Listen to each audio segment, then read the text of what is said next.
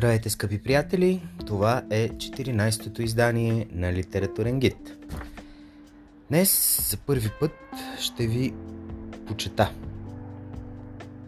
Целият епизод ще бъде посветен на Валери Петров. Защото днес, 27 август, се навършват 6 години от неговата смърт. Не, не смърт. От когато той отлетя от нас. Защото той беше от онази порода на хвърчащите хора. Днес ще ви почета от Пук. Имам едно прекрасно издание с иллюстрации на Мила Янева Табакова. Дори тя ми е разписала пожелание за светло плуване в дълбокото и четене на глас. Ако щете вярвайте, току-що виждам, че това е написала Мила за светло на 23 април 2018 година. Не го бях прочел. Сериозно. Така че днес ще ви почета от Пук на Валери Петров. Четете на глас на близките си, на децата си, когато нещо ви хареса. Четете на глас дори за самите вас. Защото четенето, през четенето на глас ние чуваме текста и го усещаме по един различен начин. Бъден съм, че ще ви е интересно. Имам а, един приятел-писател, от много, много известен писател. Няма, ще се замълча за името му, защото не съм го питал. Просто дали мога да споделя а, този негов навик, но той чете книгите си, когато пише ръкописа си на глас, за да чува музиката в текста си. Защото когато четете на глас, ще усетите всяка гръпавина. Заради това четете на глас понякога. Много е хубаво. Аз го правя. А сега ще ви почета на вас. Това се случило едно лято. Съвсем близо до плажа, от който долитали смях и векове, стърчала сред пясъка стъклена телефонна кабина. Вътре в кабината стояло малкото Лили по банско костюмче. С едната си ръчичка то държало слушалката, а с другата пластмасово харпунче. Време на време то се почесвало с харпунчето между плешките, защото кожата му се беляла от слънцето и го сърбяло. Представете ли си картинката? Най-отпред кабината с Лилито, зад нея жълтият пласт чадърите а най-отзад синото море и белите чайки над него. И ето, че от да се появил набръчкания човек. Той е много бързо да телефонира някъде, но нямало какво да прави, застанал пред кабината и зачакал. Минала минута, минали две, набръчканият човек вече не можел да търпи. Той отворил вратата на кабината и казал Хайде малката, приключвай, вече 10 минути говориш. Ама аз не говоря, каза Лилито. Как не говориш? Очудил се на бръчкания човек. А какво правиш? Слушам приказка, отговори Лилито. Какво? казал на бръчкания човек. Той не бил чувал, че има един телефонен номер, от който разказват за децата всеки ден по една нова приказка. И сега, за да не се види усмивката му, нарочно се намръщил и казал. Хайде, хайде, ще чуеш края друг път. От вашия си телефон. Ама тя сега почва, каза Лилито. И съм си пуснала стотинката. Искаш да я чуеш цялата, така ли? Погледнал го на бръчкания човек. Така, отговори Лилито. Тя е толкова интересна. Откъде пък знаеш? Попитал на бръчкания човек. Защото чух края, каза Лилито. И за какво се разказва? Запитал на бръчкания човек. За едно момиченце, което е слязло в дълбокото, каза Лилито. И то се казва Лили като мен. Брей, престорил се на очуден на бръчкания човек. А можеш ли да се гмуркаш? Мога, обаче само дето морето е тънко, признало си Лилито. Защото, мама, дето морето е какво? Прекъснал го на бръчкания човек. Тънко. Повторил Лилито. Дето вълничките...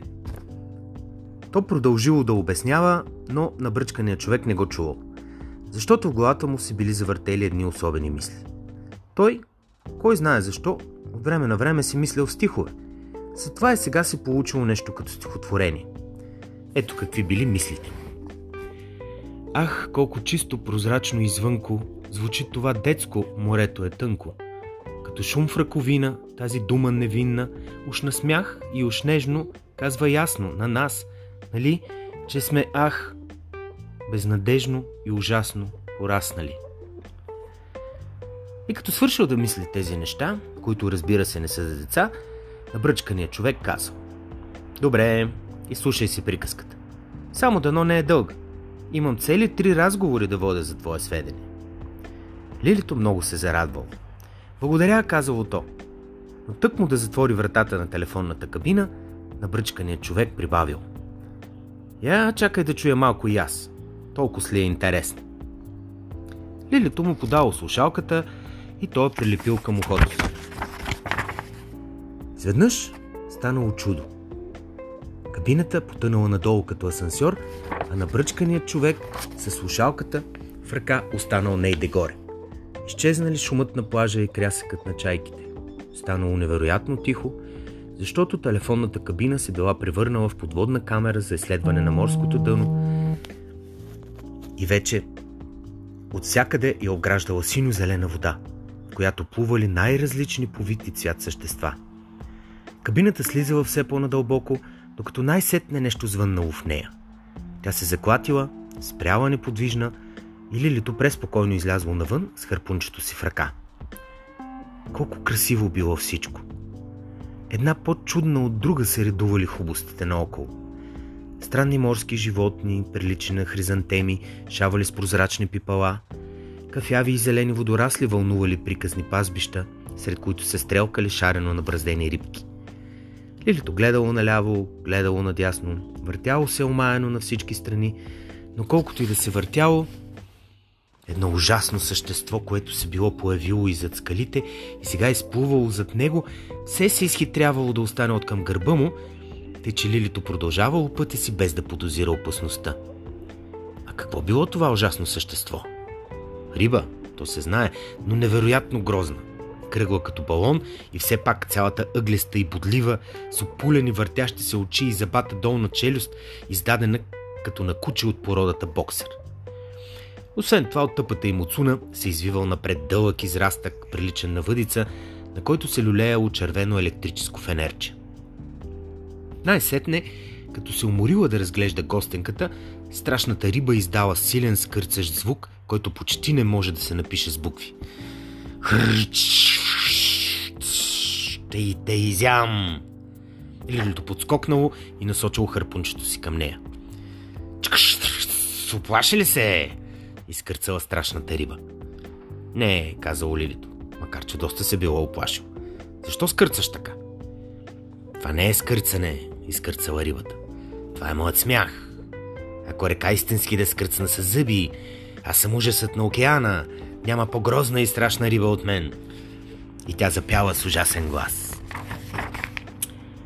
Аз съм страшният хрили с ужасните челюсти, тъй че ти не разчитай на своите прелести – Виж ми зъбите само, като скръцна с тях. Всичко живо тук долу си умира от страх. Хрц. Аз нямам приятелки и нямам приятели. И каквото съм имал, от тебе се патели. Тъй, че бързо готви се безразсъдно дете. В очите на хрили твоята смърт се чете. Хрц. Песента на рибата била много страшна, но въпреки това Лилито само запитал. Значи, ти се казваш Хрили. Да, защо? Запитала страшната риба изненадана, тъй като си мисляла, че го е оплашил.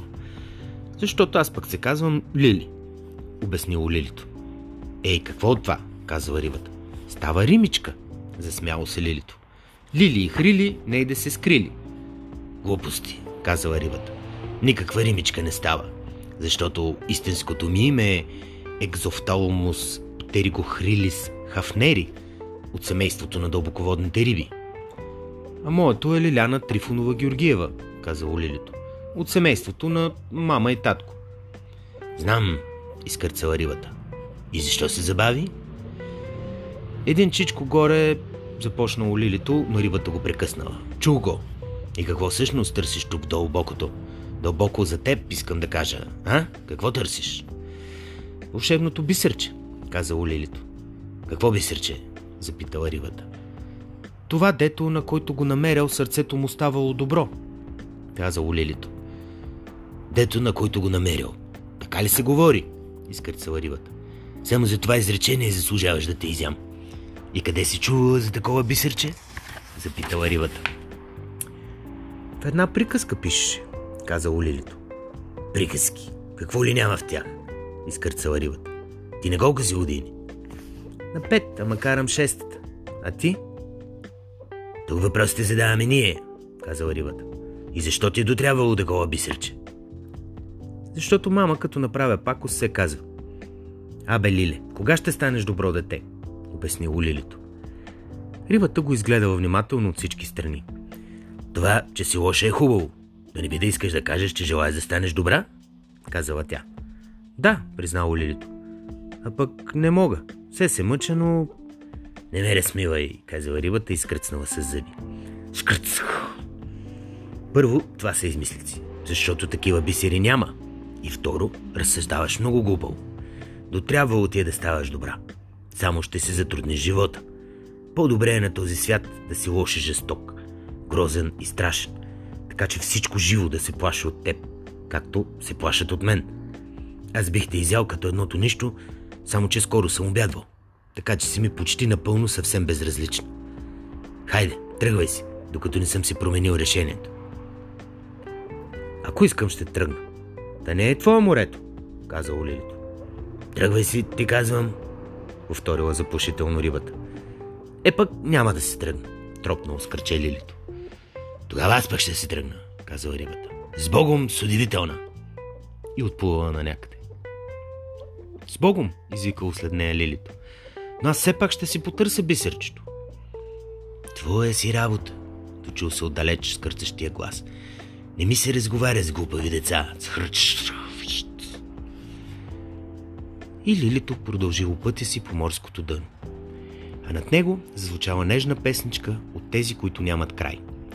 Тък му мислиш, че са свършили и те пак почват от начало. Свете в морето на детските игри, бисерче, което ни прави по-добри.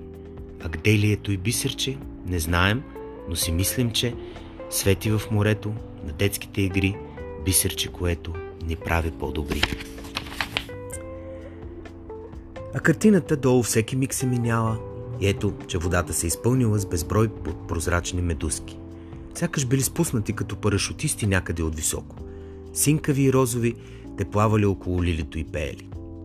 Ние сме медуските, ние сме медуските, вижте как си надуваме буските, ха-ха-ха-ха-ха-ха. И смехът им бил не от 3 а най-малко от 300, защото те били най-малко толкова на брой. И в този миг от нейде бавно-бавно доплавала 10 пъти по-голяма майка им. Харесват ли ти децата ми? Запитала с дебел, но нежен глас. Да, казало Лилито. Като че ли са от найлон. Такива сме ние. Прозрачни. Нищо не можем да скрием от никого. Но и ти много ни харесваш, казала нежно голямата медуза. Като те гледам, ти си едно чудесно момиченце. Едно превкус, е, искам да кажа, прекрасно момиченце, великолепно момиченце.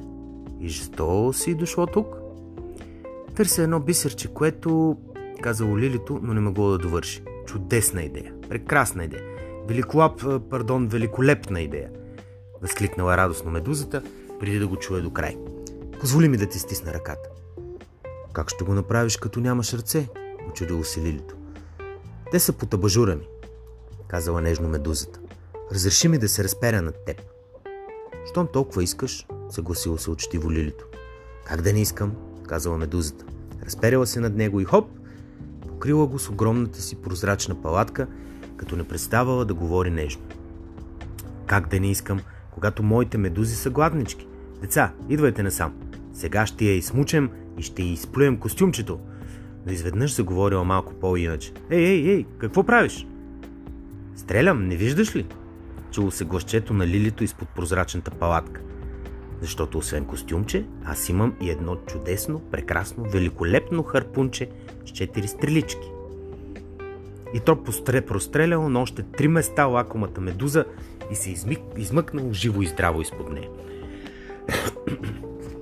Е сега, какво ми направи? Жално заговорила медузата. Цяла ме надупчи. Сега как ще се закърпя? Какви времена?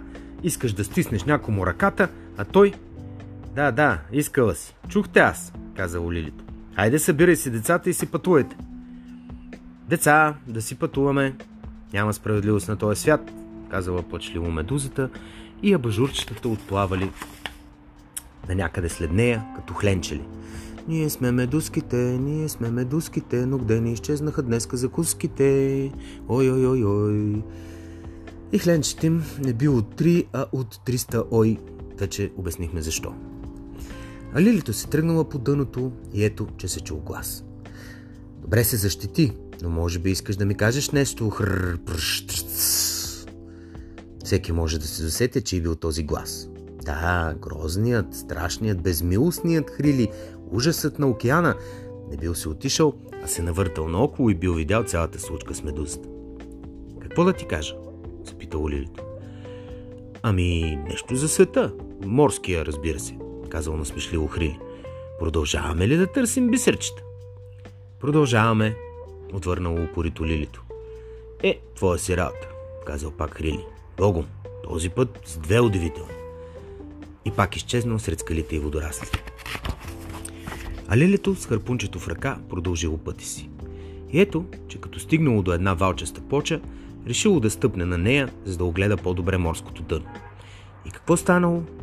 Станало това, че както стояло върху нея и се оглеждало с план над очите, почта под краката му бавно се раздвоила и издала сънен глас. Здравей, Мими! Чух, че така се казваш.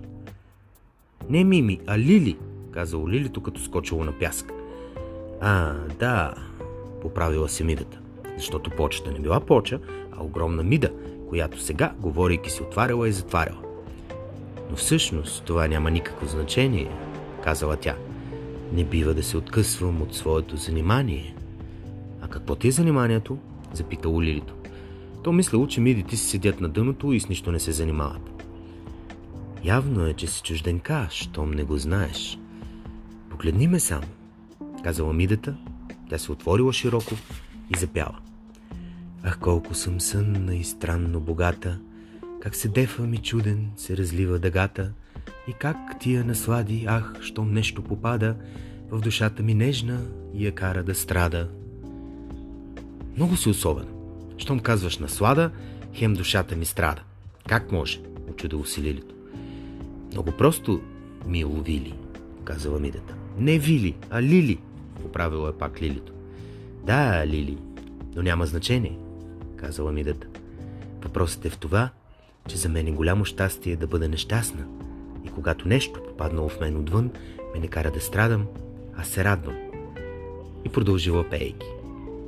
Защото тъй бива при случки такива, че по тайната болка в седев се обвива и в миг заблестява с хубост такава, която човекът удивен назовава с името Бисер. Тя не могла да довърши обяснението си, защото Лилито, като чула думата бисер, от радост се прекъснала малко невъзпитано. Значи ти си бисерна мида. Е ти какво си мислиш? казала мидата. Так му сега имам едно готово бисерче. Ама вълшебно. Моите бисери са всички вълшебни, казала гордо мидата. Влез и си го вземи. Благодаря те предварително, казало Лилито. Но когато скочило в разтворената мида, от нейде пак се чул познатия скърцаш глас. Шкрц, малко бързаме с благодарностите.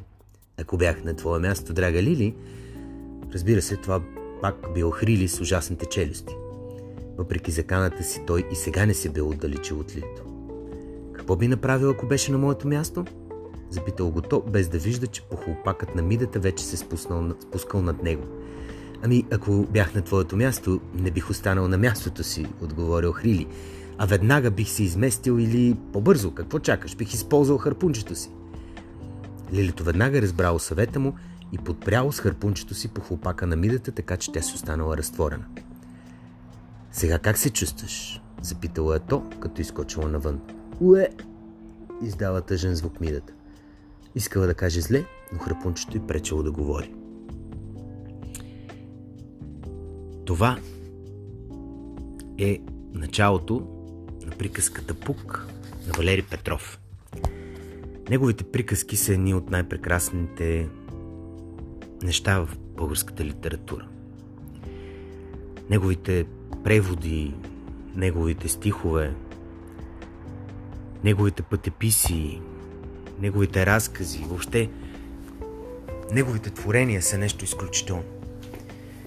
Гордост за всяка една литература е да има човек, творец, като Валери Петров. Ние имаме това богатство. Много често обаче забравяме за тези хора, за живите поети, писатели, драматурзи, хората на изкуството, музиканти. И спомняме за тях чак след смъртта им. Тогава винаги всички страдаме, болката е голяма. Хората от по върховете на властта изказват тъжни думи, колко велик е бил този човек. А много от тях си отидоха в нещета, защото никой не им обръщаше внимание, нито хората, управляващите, нито читателите. Ето това не трябва да правим.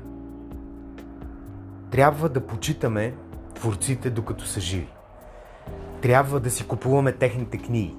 Трябва да ги поздравяваме на улицата. Трябва да отиваме при всяка възможност, когато можем да се срещнем с тях и да ги поздравим. Те са богатството на един народ. А ние сме богати. Но твърдим, че сме най-бедната страна. Това е грешката. Благодаря ви, скъпи приятели. Това беше за днес. 14-то издание на литературен гид. Валери Петров и Пук. Четете повече, слушайте и споделяйте. Благодаря много, че бяхме отново заедно и до утре.